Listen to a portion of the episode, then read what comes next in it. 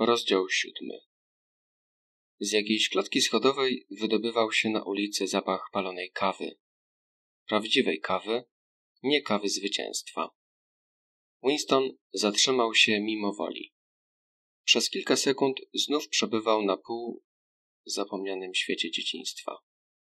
Potem drzwi zatrzasnęły się z hukiem i zapach znikł tak raptownie, jak urywa się dźwięk. Winston przemaszerował ulicami kilka kilometrów i owrzodzona noga dokuczała mu coraz silniej. Po raz drugi w ciągu trzech tygodni nie poszedł wieczorem do świetlicy osiedlowej. Nierozważny krok, gdyż na pewno dokładnie sprawdzano, kto jest obecny. Uważano, że członek partii nie powinien mieć wolnego czasu i dopóki nie położy się spać, ani chwili przebywać sam. Kiedy nie pracował, nie jadł lub nie spał, miał obowiązek uczestniczyć w życiu zbiorowym swojej społeczności. Robienie czegokolwiek, co zdradzało zamiłowanie do samotnictwa, uchodziło za niebezpieczne.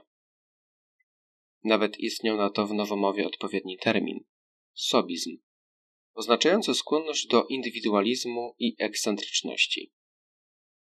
Ale tego popołudnia, gdy Winston wyszedł z ministerstwa, skusiło go wonne kwietniowe powietrze.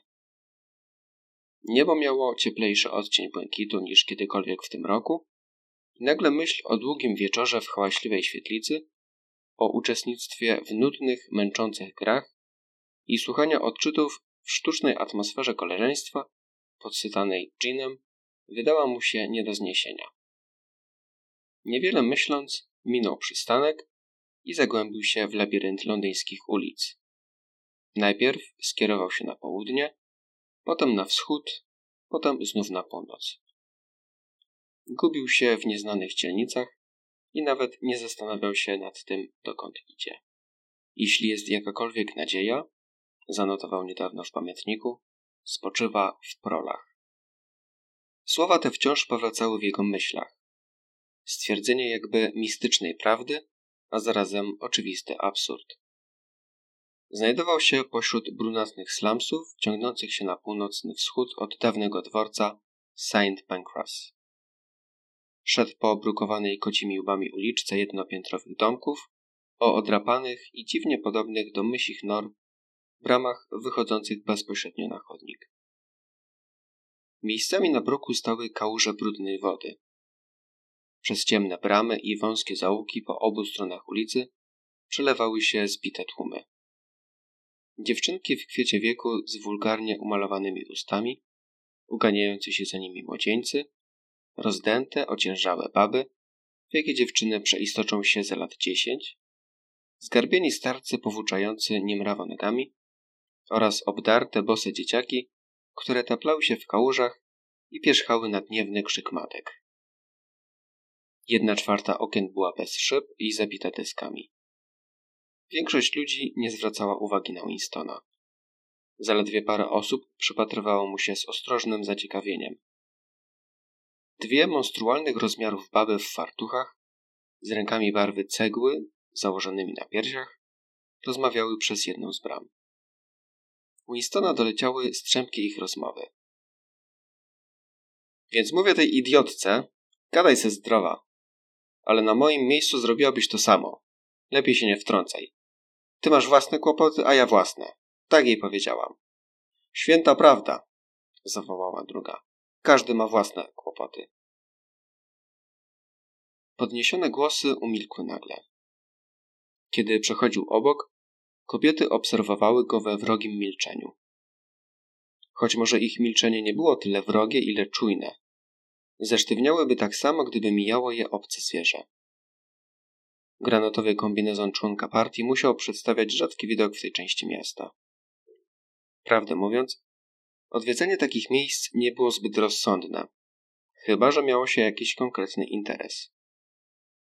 Winston wiedział, że gdyby natknął się na patrol, policjanci mogliby go zatrzymać. Pokażcie dokumenty, towarzyszu. Co tu robicie? O której wyszliście z pracy? Którędy zwykle wracacie do domu? I tak dalej. Powrót do domu odmienną trasą nie był zabroniony, lecz ktoś przyłapany na tym niechybnie zwróciłby na siebie uwagę policji myśli. Nagle na całej ulicy wybuchł tumult. Ze wszystkich stron posypały się ostrzegawcze wrzaski. Ludzie pierzchali do bram niczym spłoszone króliki. Z bramy tuż przed Winstonem wyskoczyła jakaś młoda kobieta. Porwała dziecko bawiące się w kałuży, zakryła je fartuchem i zniknęła znów w bramie, wszystko w ułamku sekundy. W tej samej chwili z bocznej alejki wyłonił się mężczyzna w czarnym ubraniu pofałdowanym jak harmonia i przebiegając obok Winstona krzyknął. Paruwa, człowieku, uważaj, już leci, padnij na ziemię. Parowami prole nazywały pociski rakietowe. Winston natychmiast rzucił się na bruk. Prole niemal nigdy się nie mylili w swoich ostrzeżeniach. Jakiś szósty zmysł podpowiadał im kilka sekund wcześniej, że nadlatuje pocisk, aczkolwiek rakiety poruszały się z ponaddźwiękową prędkością. Winston przykrył głowę rękoma. Rozległ się huk, od którego aż zatrzęsła się ziemia. Mężczyzna poczuł, jak coś drobnego spada mu na plecy. Kiedy wstał, przekonał się, że cały jest posypany odłamkami szkła z najbliższego okna. Ruszył przed siebie. Dwieście metrów dalej pocisk zniszczył kilka domów. Pióroprócz czarnego dymu piął się wysoko w niebo, a niżej rozpościerała chmura białego pyłu.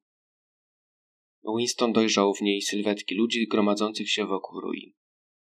Na chodniku przed nim leżała kubka gruzu, pośrodku której coś się czerwieniło.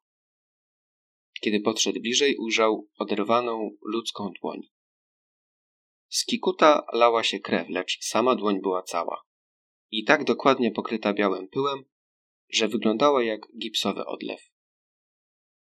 Kopnął paskudztwo do rynsztoku, po czym, dla ominięcia tłumu, skręcił w prawo w boczną uliczkę. Po kilku minutach znalazł się poza obszarem dotkniętym eksplozją.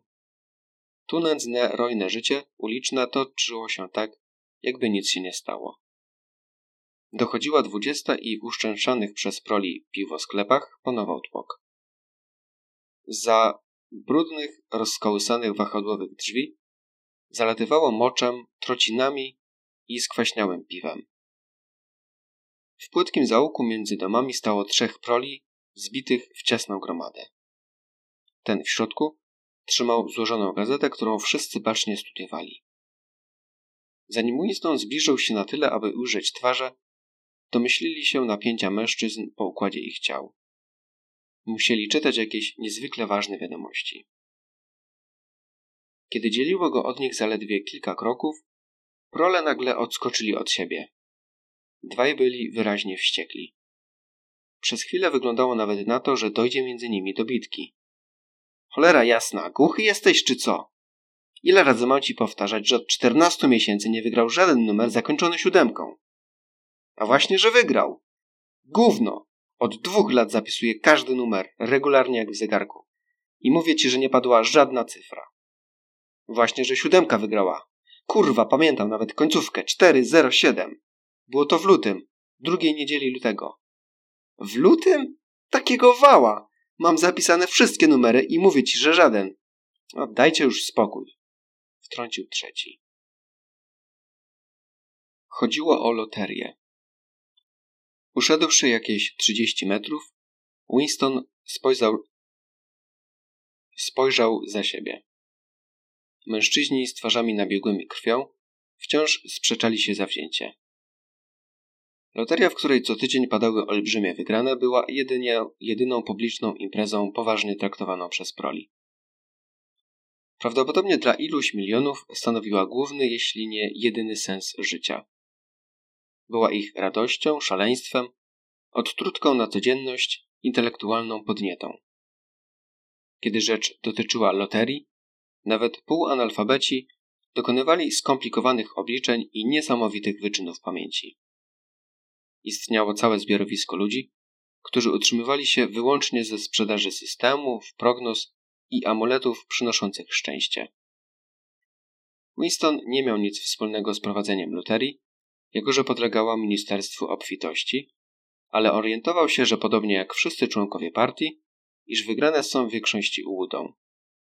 Tylko drobne sumki rzeczywiście wypłacano. Główne nagrody przepadały fikcyjnym osobom. Pomiędzy prowincjami Oceanii nie istniała praktycznie żadna łączność, więc prawdę łatwo dało się ukryć. Lecz jeśli była jakakolwiek nadzieja, spoczywała w prolach.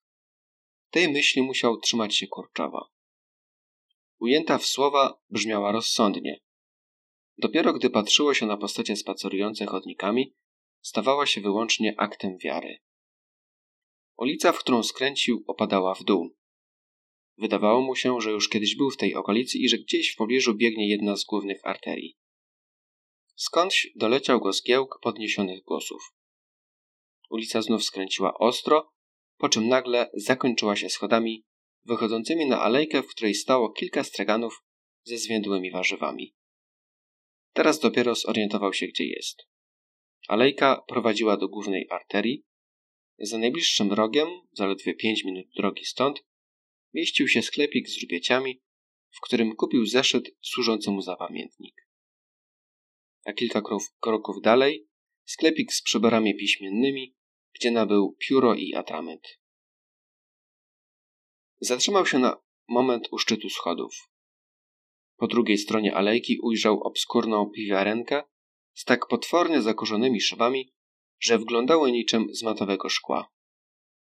Zgarbiony, acz ruchliwy staruszek, o białych wąsach nastroszonych jak u raka, pchnął wahadłowe drzwi i wszedł do środka. Winstonowi przyszło do głowy, że staruszek na oko co najmniej 80-letni był już dorosłym człowiekiem, kiedy wybuchła rewolucja.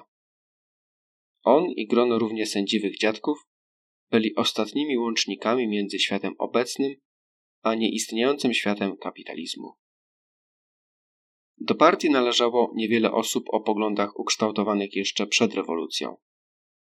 Starsze pokolenie zostało nieomal totalnie zlikwidowane podczas wielkich czystek w latach 50. i 60., a tylko nielicznych, którzy ocaleli, tak skutecznie steroryzowano, że bali się pisnąć choć słowo sprzeczne z ideologią partyjną.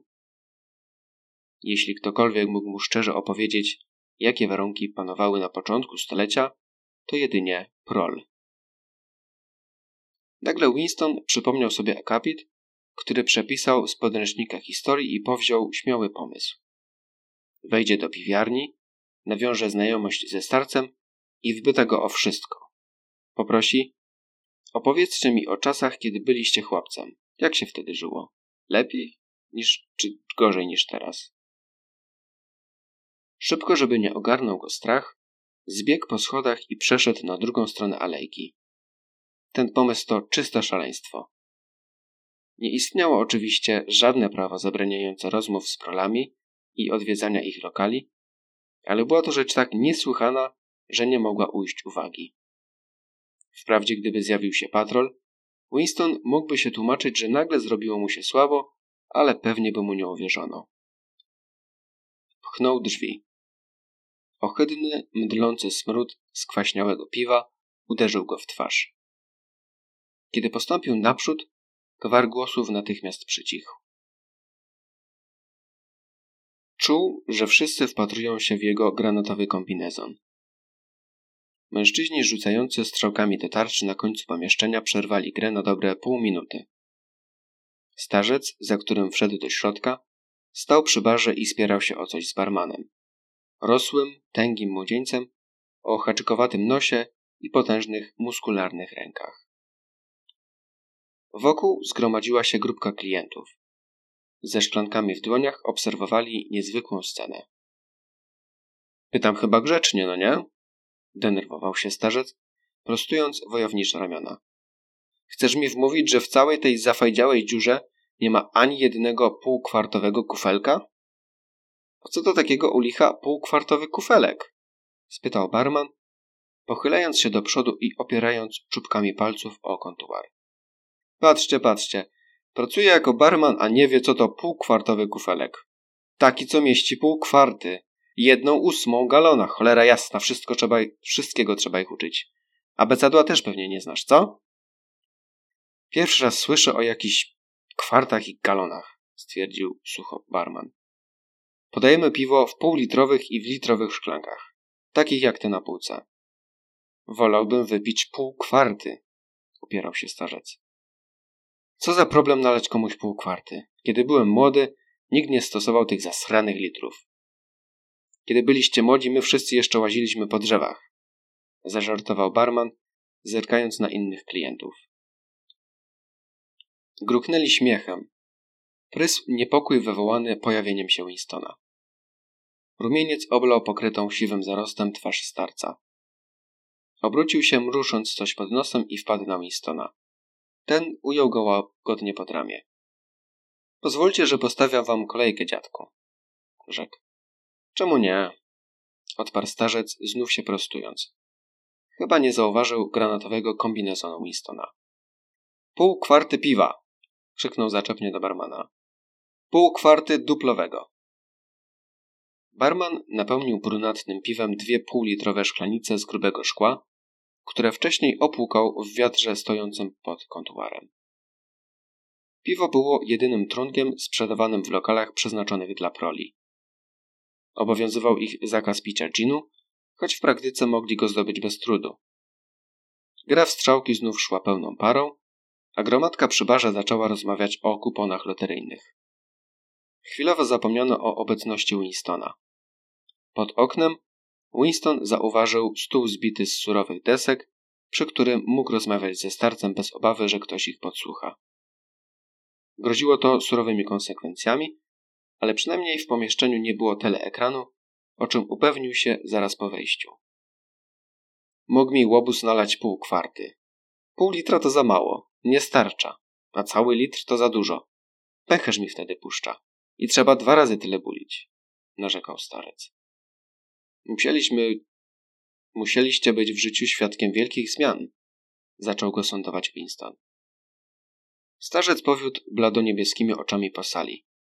Od tarczy, do której rzucano strzałkami, do baru, a następnie od baru do drzwi z napisem WC, zupełnie jakby myślał, że Winston pyta o zmiany, jakie zaszły w piwiarni. Piwo było lepsze, oświadczył w końcu, i tańsze. Kiedy byłem mały, za kufel lagrowego zwalaliśmy je leżakiem płaciło się cztery pensy. To było jeszcze przed wojną oczywiście. Przed którą wojną? Wszystkie wojny są jednakowe. Starzec podniósł rękę ze szklanką i znów wyprostował ramiona. Zdrowie szanownego pana. Gordyka na chudej szyi poruszyła się raptownie w górę i w dół. Szklanka opróżniła się. Winston podszedł do baru i przyniósł następną kolejkę. Starzec jakby zapomniał o swoim uprzedzeniu do picia całego litra. Jesteście o wiele starsi ode mnie, rzekł Winston. Zanim ja się urodziłem, wyście już byli dorośli. Pamiętacie, jak żyło się w dawnych czasach, jeszcze przed rewolucją. Ludzie w moim wieku właściwie nic nie wiedzą o tamtych latach. Znamy przeszłość tylko z książek, ale to, co w nich piszą, niekoniecznie musi pokrywać się z prawdą. Jestem ciekaw waszego zdania. Książki mówią, że warunki życia przed rewolucją w niczym nie przypominały obecnych. Ponoć panował tak straszliwy ucisk, taka niesprawiedliwość i bieda, że trudno to sobie wyobrazić. Tu, w Londynie, większość mieszkańców rodziła się w głodzie i w głodzie umierała. Połowa z nich chodziła bez butów. Pracowali 12 godzin na dobę, w wieku 9 lat kończyli naukę, spali po 10 osób w jednej izbie. A równocześnie żyła garstka ludzi, kilka tysięcy tak zwanych kapitalistów, którzy byli bogaci i wszechwładni.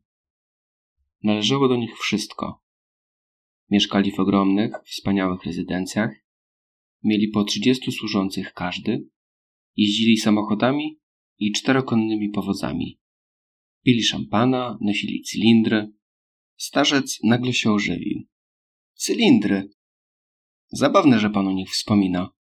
Bo właśnie wczoraj pomyślałem sobie, sam nie wiem dlaczego, że już od lat nie widziałem cylindra. Całkiem wyszły z mody. Ostatni raz miałem na głowie cylinder na pogrzebie bratowej. Było to, dokładnie nie pamiętam, z pięćdziesiąt lat temu. Oczywiście nie miałem własnego. Musiałem wypożyczyć, sam pan rozumie. Nie tyle interesują mnie cylindry, ile ogólny obraz, wyjaśnił Winston, nie tracąc cierpliwości. Z tego co wiem, kapitaliści oraz grupa żerujących na nich prawników, księży i tym podobnych łotrów byli panami świata. Wszystko istniało dla ich użytku i wygody. Wy, zwykli ludzie, robotnicy, byliście ich niewolnikami. Mogli robić z wami, co im się żywnie podobało. Mogli wysłać was do Kanady niczym transport bydła. Jeśli naszła ich ochota, mogli sypiać z waszymi córkami. Mogli skazać was za chwostę tak zwanym batogiem. Musieliście zdejmować czapki, kiedy któryś z nich przechodził. Za każdym kapitalistą kroczyła banda lokajów, którzy... Starzec znów się ożywił. Lokaje? Ho, ho, tego słowa też już parę lat nie słyszałem. Lokaje. Ile wspomnień nasuwa się od razu. Pamiętam, jak wiele, wiele lat temu zaglądałem czasem do Hyde Parku w niedzielne popołudnie, żeby posłuchać mówców. Przemawiali faceci z Armii Zbawienia, katolicy, Żydzi, Hindusi, najróżniejsze typy. Był tam jeden gość, nazwiska to już sobie teraz nie przypomnę, i ten to dopiero miał gadane. Ani myślał przebierać w słowach. Lokaje! krzyknął. Lokaje burżuazji, pachołki klasy panującej, pasożyty. Tak też ich określał i hieny. To jeszcze jedno z jego ulubionych określeń. Chodziło mu oczywiście o lejburzystów. Pan rozumie. Winston pomyślał, że rozmawiają jak gęś z prosięciem. Chciałem się tylko dowiedzieć jednego. Czy uważacie, że macie teraz więcej swobód niż przed lety? Czy czujecie się lepiej traktowani? W dawnych czasach bogacze, ci na górze, Izba Lordów, wtrącił starzec, któremu znów coś się przypomniało. Niech będzie Izba Lordów. Chciałbym wiedzieć, czy ci ludzie rzeczywiście mogli wami pamiętać tylko dlatego, że wy byliście biedni, a oni bogaci? Czy naprawdę musieliście tytułować ich jaśnie wielmożnymi panami i ściągać czapki, ilekroć się zbliżali? Starzec jakby zamyślił się głęboko i wypił jedną czwartą szklanki, zanim odpowiedział. Tak. Lubili, żeby przynajmniej dotknąć palcami Daszka, okazać im szacunek. Nie bardzo mi to leżało, ale trudno. Robiłem jak inni. Właściwie nie miałem wyboru. Czy rzeczywiście tak było? Pytam o to, co wyczytałem w książkach historycznych. Czy rzeczywiście tak było, że ci ludzie i ich służba spychali was z chodnika do rynsztoka? Raz jeden gość mnie pchnął, odparł starzec. Pamiętam, jakby to wydarzyło się wczoraj. Było to w dniu regat na Tamizie. Tego dnia zwykle tęgo sobie popijali. Na Shaftesbury Avenue trąciłem pewnego młodzika, eleganta, co się zowie. Czarny płaszcz, cylinder, śnieżno-biała koszula. Szedł zataczając się od krawężnika do krawężnika, więc niechcący stuknąłem go ramieniem. A on z mordą uważałbyś pan lepiej. Więc ja na to, a co, baranie, cały chodnik do ciebie należy? Nie bądź taki bezczelny, bo zaraz cię nauczę moresu. Odszczeknął mi się. Wrzasnąłem, nie strugaj chojraka pijaczyno, bo zaraz zawołam gliny. Wtedy oparł mi dłoń na piersi i tak mnie pchnął, że o mało nie wpadłem pod autobus. Młody byłem to i gorąca krew. Chciałem mu zaraz przywalić, ale... Winstona ogarnęła bezsilność. Pamięć starego przypominała skład bezwartościowych rupieci. Można by go wypytywać cały dzień i dowiedzieć się nic konkretnego. A to, co mówił, pokrywało się w pewnym stopniu z tym, co pisano w partyjnych podręcznikach. Może więc wszystko w nich zawarte było prawdą? Winston postanowił spróbować jeszcze raz. Może nie wyraziłem się dość jasno. Chodzi mi o rzecz następującą. Żyjecie bardzo długo. Połowa waszego życia przypada na lata przed rewolucją. W 1925 byliście już dorosłym człowiekiem. Jak wam się wydaje, z własnego doświadczenia, czy w 25 żyło się lepiej niż teraz, czy gorzej? Gdybyście mogli wybrać, czy wolelibyście żyć wtedy, czy obecnie? Starzec spojrzał w zamyśleniu na tarczę ze strzałkami. Opróżnił szklankę, pijąc znacznie wolniej niż przedtem. Kiedy się odezwał, w jego głosie brzmiała nuta wyrozumiałości, niemal filozoficznej zadumy, jakby złagodniał pod wpływem piwa. Wiem, czego pan oczekuje, rzekł. Oczekuje pan, że powiem, znów chciałbym być młody. Większość starych ludzi tak właśnie by odpowiedziała. Chcieliby odzyskać zdrowie, siły. W tym wieku ciągle coś człowiekowi dolega. Nogi wciąż mnie bolą, pęcherz bez przerwy mi dokucza, w nocy siedem razy muszę zrywać się z łóżka. Ale z drugiej strony, starość też ma swoje zalety. Odchodzi wiele zmartwień, żadnych bzdur z babami, a to znaczy ulga. Wierzyć się nie chcę, że minęło już 30 lat, odkąd jakąś miałem. I nawet nie czułem przez ten czas potrzeby. Winston oparł się plecami o parapet okna. Dalsze wypytywanie starca nie miało sensu. Właśnie zamierzał ponownie iść po piwo, gdy nagle starzec zerwał się i podreptał szybko w stronę drzwi cuchnącego ustępu. Dodatkowe pół litra zrobiło swoje. Winston siedział przez dłuższą chwilę wpatrzony w pustą szklankę. Nawet się nie zorientował, kiedy wstał i znów znalazł się w alejce. Rozmyślał o tym, że z dwadzieścia lat już nikt nie zdoła odpowiedzieć na tak strasznie ważne, a zarazem tak szalenie proste pytanie: czy przed rewolucją żyło się lepiej niż obecnie? Lecz w rzeczy samej już teraz nie sposób było uzyskać na nie odpowiedzi, gdyż nieliczne, rozproszone dobitki dawnego świata nie umiały porównać jednej epoki z drugą. Staruszkowie pamiętali miliony bezużytecznych szczegółów. Kłótnie z kumplem, szukanie zgubionej pompki rowerowej, wyraz twarzy dawno zmarłej siostry, kurz wirujący w wietrzny poranek przed 70 laty.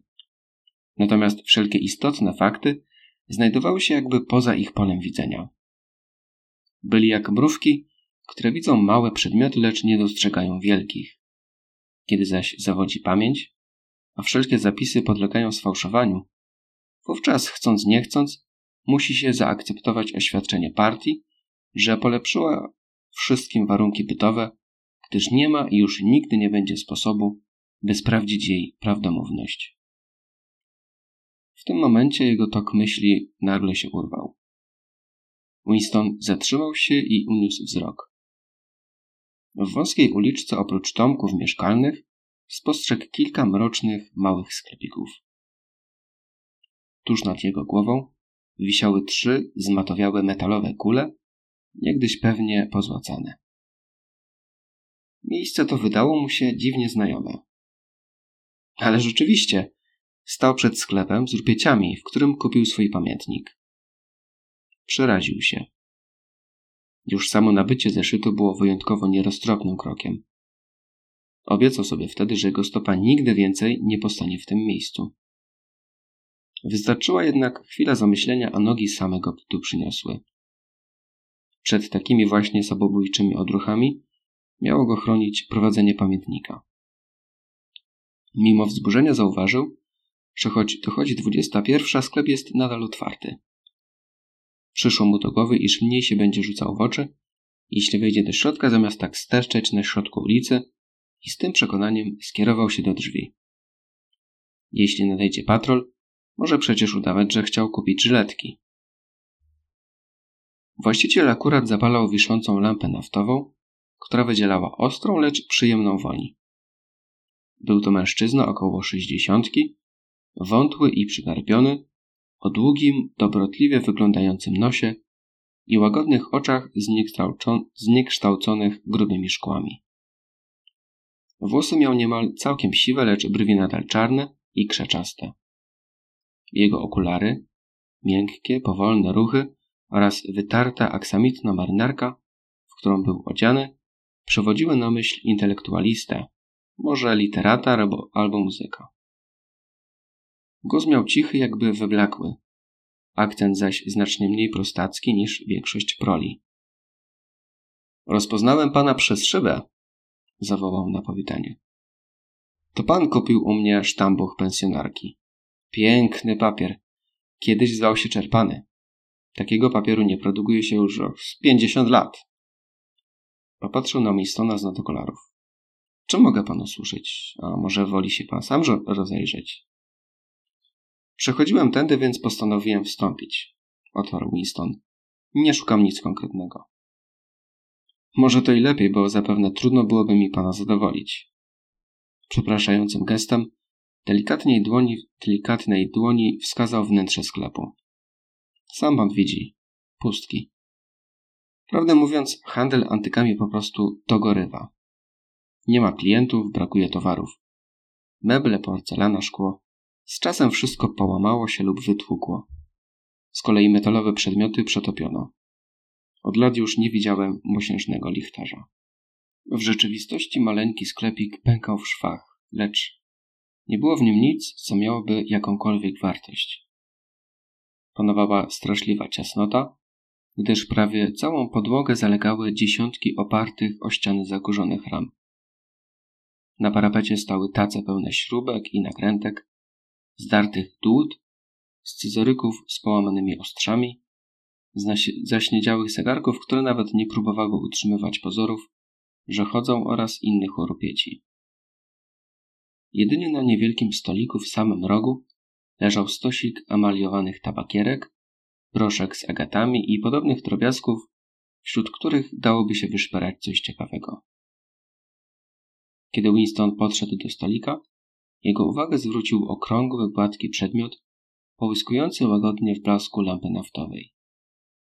Wziął go do ręki.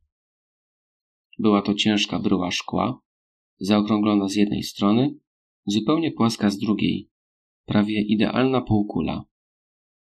Zarówno jej barwa, jak i faktura miały w sobie dziwną miękkość kojarzącą się z wodą deszczową. W samym środku bryły, powiększony przez jej półokrągłą powierzchnię, tkwił jakiś tajemniczy, poskręcany czerwony przedmiot, podobny do róży lub morskiego polipa. Co to takiego? spytał urzeczony Winston. Koral. Pochodzi z Oceanu Indyjskiego, odparł właściciel. Niegdyś umiano wtapiać je w szkło. Ten przedmiot ma przynajmniej sto lat, a może nawet więcej. Piękna rzecz, zachwycił się Winston. Rzeczywiście piękna, ale mało kto umie to teraz docenić.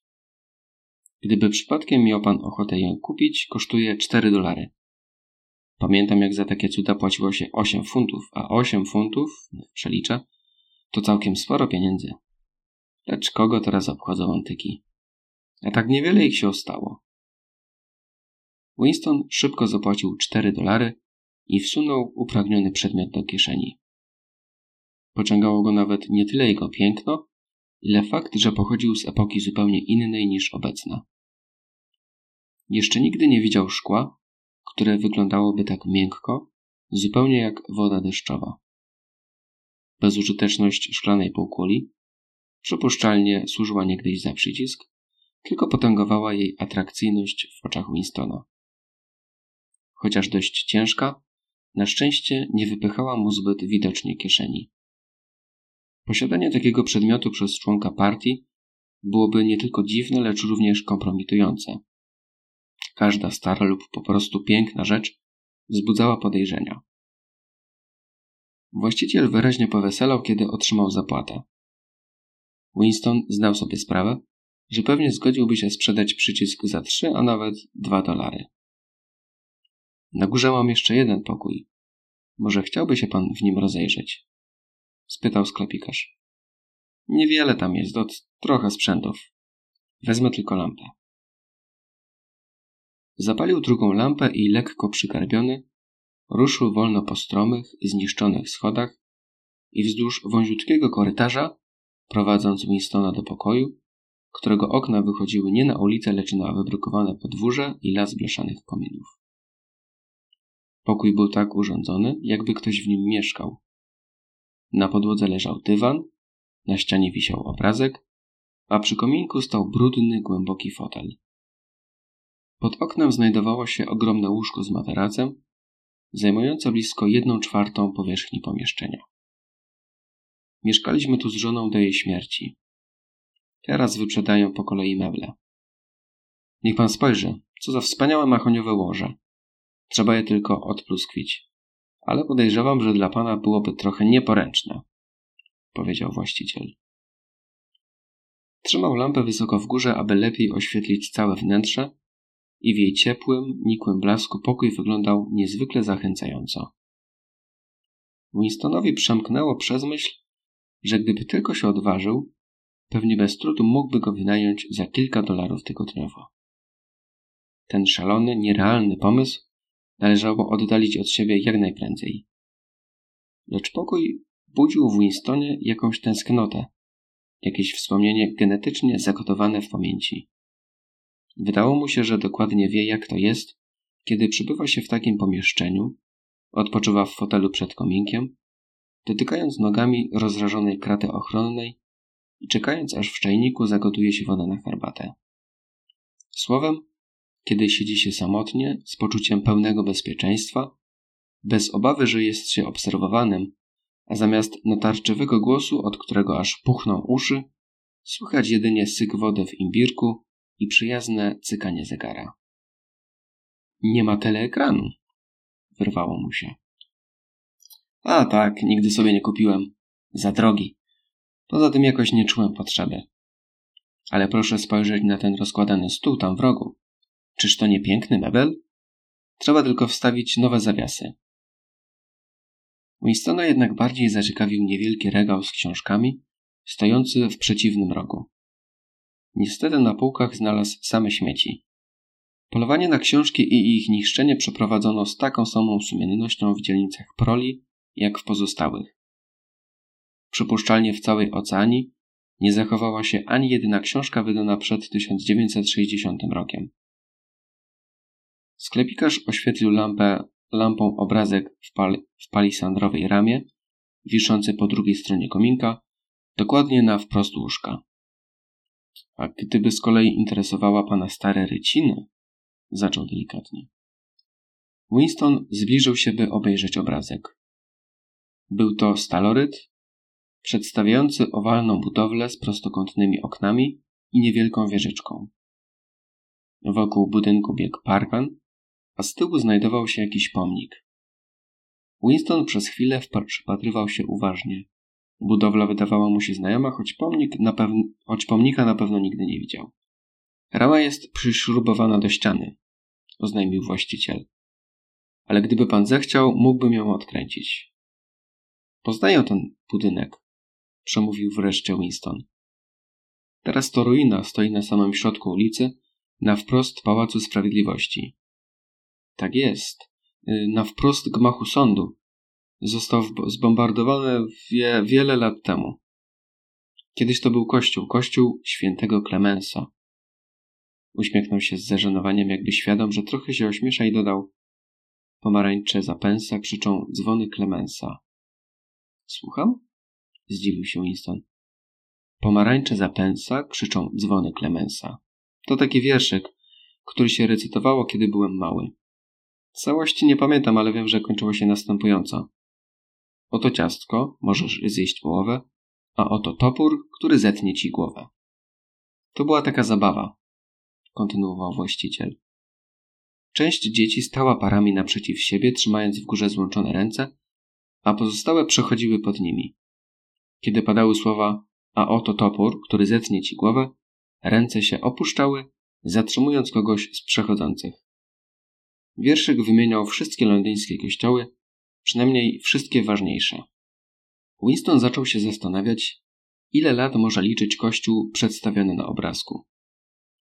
Trudno było odgadnąć wiek jakiegokolwiek londyńskiego budynku. Wzniesienie wszystkich większych, imponujących gmachów, które nie wyglądały zbyt staro, partia automatycznie przypisywała sobie. Jeśli zaś jakaś budowla wyraźnie sprawiała wrażenie wcześniejszej, twierdzono, że powstała w odległym okresie zwanym średniowieczem.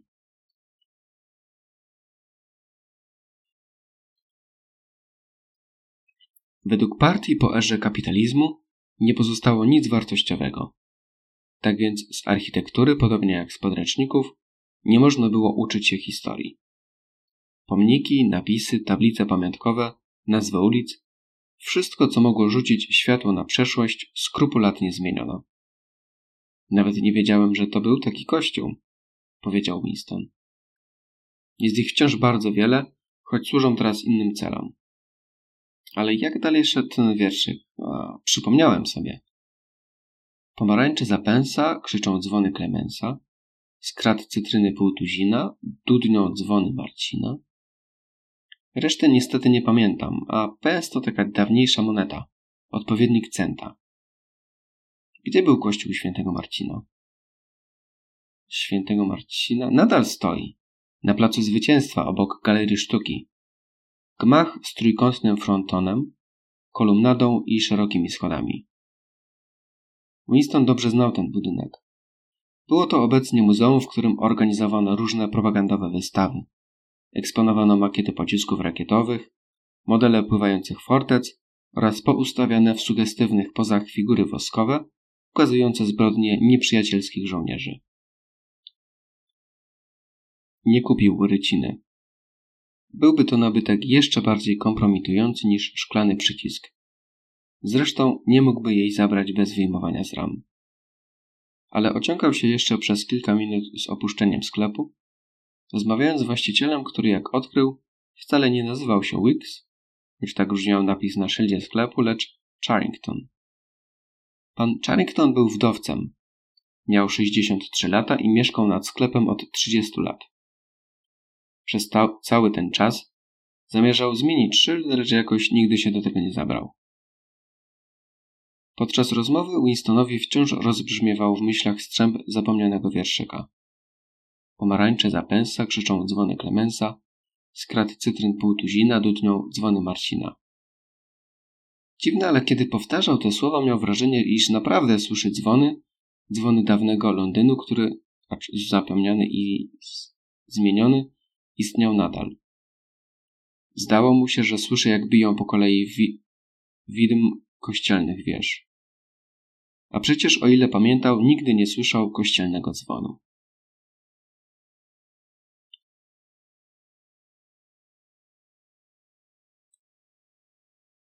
Pożegnał się z panem Charringtonem i zaczął zbiegać po schodach, nie chcąc, aby starszy jegomość widział, jak rozgląda się na boki przed wyjściem na ulicę. Podjął już decyzję, że po pewnym czasie, na przykład po upływie miesiąca, zaryzykuje i ponownie odwiedzi sklep.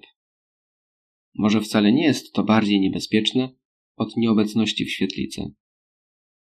Karygodną lekkomyślnością wykazał się przychodząc po raz drugi do sklepiku, mimo że nie miał pojęcia, czy może ufać właścicielowi. Ale skoro to już się stało. Tak. Obiecał sobie wrócę. I znowu kupi jakiś piękny rupieć. Nabędzie też rycinę kościoła świętego Klemensa. Wyjmie ją z ram, schowa pod kurtkę kombinezonu i tak zaniesie do domu.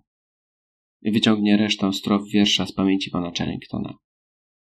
Jeszcze raz mu przemknął przez myśl szalony pomysł wynajęcia pokoju na piętrze. Radosne podniecenie sprawiło, że na moment zapomniał o ostrożności i wyszedł na ulicę, nie zerknąwszy przez okno. Zaczął nawet nucić pod nosem na zaimprowizowaną melodię. Pomarańcze zapęsa, krzyczą dzwony Klemensa, skrat cytryny półtuzina, dudnią dzwo... Nagle serce mu zamarło, a kiszki skręciły się ze strachu.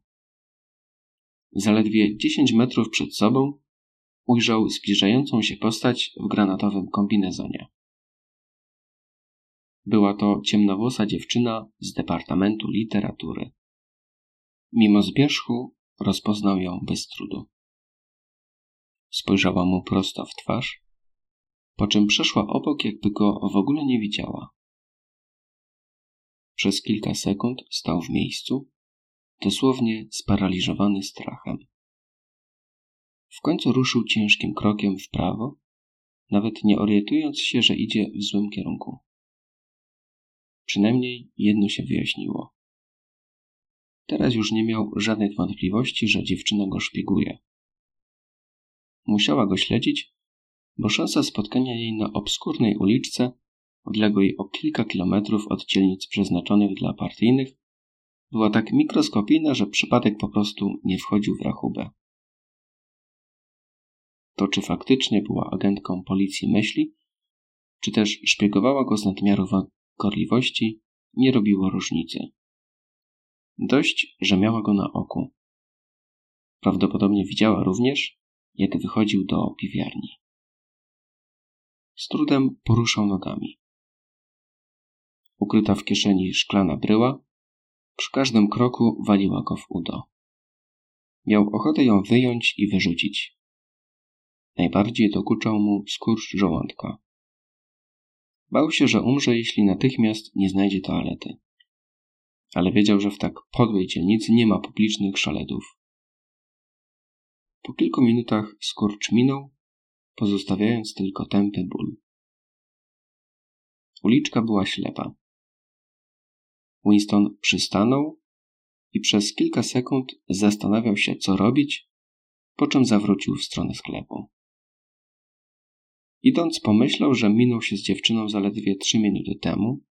Gdyby więc zaczął biec, pewnie zdołałby ją dogonić. Szedłby za nią do jakiegoś odludnego miejsca, a tam roztrzaskał jej czaszkę kamieniem. Zresztą wystarczyłby szklany przycisk. Szybko jednak zrezygnował z tego pomysłu, albowiem już sama myśl o najmniejszym wysiłku fizycznym była dla niego nie do zniesienia. Podbiegnięcie czy zadanie ciosu przekraczało w tym momencie jego możliwości. Poza tym, dziewczyna młoda i silna na pewno stawiałaby opór. Przyszło mu też do głowy, że czym prędzej powinien udać się do osiedlowej świetlicy, aby zapewnić sobie choć częściowe alibi na dzisiejszy wieczór. Lecz to również przekraczało jego siły. Ogarnęła go straszliwa niemoc. Pragnął tylko jak najszybciej znaleźć się u siebie, usiąść, nic nie robić. Kiedy wreszcie dotarł do swojego mieszkania, minęła już dwudziesta druga. Światło wyłączono w całym domu o 23.30. Wszedł do kuchni i wypił duszkiem prawie pełną filiżankę ginu zwycięstwa. Następnie usiadł przy stoliku we wnęce i wydobył z szuflady pamiętnik. Nie otworzył go jednak. Z teleekranu grzmiał kobiecy głos, wywrzaskujący jakąś patriotyczną pieśń. Winston, utkwiwszy wzrok w marmurowej okładce, bezskutecznie usiłował nie dopuścić śpiewu do swojej świadomości. Przychodzą w nocy, zawsze w nocy. Najlepiej się zabić, zanim wpadnie się w ich ręce. Na pewno sporo osób tak właśnie postępuje. Wielu spośród tych, którzy znikali, po prostu popełniali samobójstwo. Lecz odebranie sobie życia w świecie, gdzie, gdzie broń palna lub działająca szybko i zawodnie trucizna były absolutnie nie do zdobycia, wymagało desperackiej odwagi. Pomyślał jakby ze zdziwieniem o biologicznym bezsensie istnienia bólu i strachu, o zdradliwości ludzkiego ciała, które ogarnia totalna inercja dokładnie wtedy, kiedy konieczny jest maksymalny wysiłek. Gdyby zmobilizował się do działania, mógłby raz na zawsze zamknąć usta ciemnowłosej dziewczynie. Lecz właśnie z powodu grozy sytuacji zupełnie stracił zdolność sprawnego funkcjonowania. Uderzyła go myśl, że w chwilach kryzysu nigdy nie walczy się z wrogiem zewnętrznym, ale zawsze z własnym ciałem. Nawet teraz, pomimo wypitego dżinu, tępe kłucie w żołądku uniemożliwiało mu koncentrację. Podejrzewał, że tak samo dzieje się we wszystkich groźnych lub tragicznych sytuacjach. Na polu bitwy, w sali tortur, na tonącym okręcie. Zapomina się o najwznośniejszych ideałach, gdyż ciało pęcznieje, aż wypełnia sobą cały wszechświat. Lecz przecież nawet wówczas, kiedy człowiek nie jest sparaliżowany strachem albo nie wyje z bólu, życie stanowi nieprzerwane pasmo zmagań z głodem, chłodem, bezsennością, ze zgagą lub rwącym bólem. Winston otworzył pamiętnik. Ważne było, aby coś napisać. Kobieta na teleekranie rozpoczęła kolejną pieśń. Jej głos wbijał mu się w mózg jak odłamki szkła. Próbował myśleć o O'Brianie, dla którego pisał lub do którego adresował pamiętnik, ale na próżno. Wyobraźnia zaczęła mu odsuwać obrazy tego, co go czeka, kiedy wpadnie w łapy policji myśli. Gdyby zabijali od razu, nie byłoby to takie straszne. Każdy więzień oczekiwał, że prędzej czy później zostanie stracony. Ale przed śmiercią przechodziło się przez rytuał przesłuchań, do którego należało czołganie się po ziemi i skamlanie o litość, trzask łamanych kości, wybijane zęby, skrzepy w krwi we włosach. Dlaczego człowiek musiał tak strasznie cierpieć, skoro czekał go i tak identyczny koniec? Dlaczego nie można było umrzeć o te kilka dni lub tygodni wcześniej? Nikomu nie udawało się uniknąć wykrycia, wszyscy też w pełni przyznawali się do winy. Jeżeli ktoś dopuścił się myśl o zbrodni, mógł mieć pewność, że jego śmierć to tylko kwestia czasu. Dlaczego więc ten koszmar, który i tak niczego nie zmieniał, musiał się stawać jego udziałem? Ponownie, tym razem z nieco większym powodzeniem, spróbował, spróbował myśleć o O'Brienie. Spotkamy się tam, gdzie nie ma mroku. Tak mu oznajmił. Winston wiedział, co to znaczy, a przynajmniej tak mu się zdawało. Miejsce, gdzie nie ma mroku, to następna epoka, której nigdy nie ujrzy, ale wierząc, że nadejdzie, może w niej duchowo uczestniczyć. Lecz natrętny głos dobiegający z teleekranu nie pozwolił pełniej rozwinąć tej myśli. Winston włożył do ust papierosa. Połowa tytoniu natychmiast wysypała mu się na język. Gorzki pył nie dawał się wypluć. Nagle twarz wielkiego brata przysłoniła O'Briana. Tak jak przed, kom- przed kilkoma dniami, Winston wyjął z kieszeni monetę i podniósł do oczu. Patrzyło z niej to samo masywne, spokojne, opiekuńcze oblicze. Ale jaki był uśmiech, który krył się pod czarnym wąsem? Niczym żałobne tony dzwonu rozdźwięczały się w mózgu Winstona wybite na monecie hasła. Wojna to pokój. Wolność to niewola. Ignorancja to siła.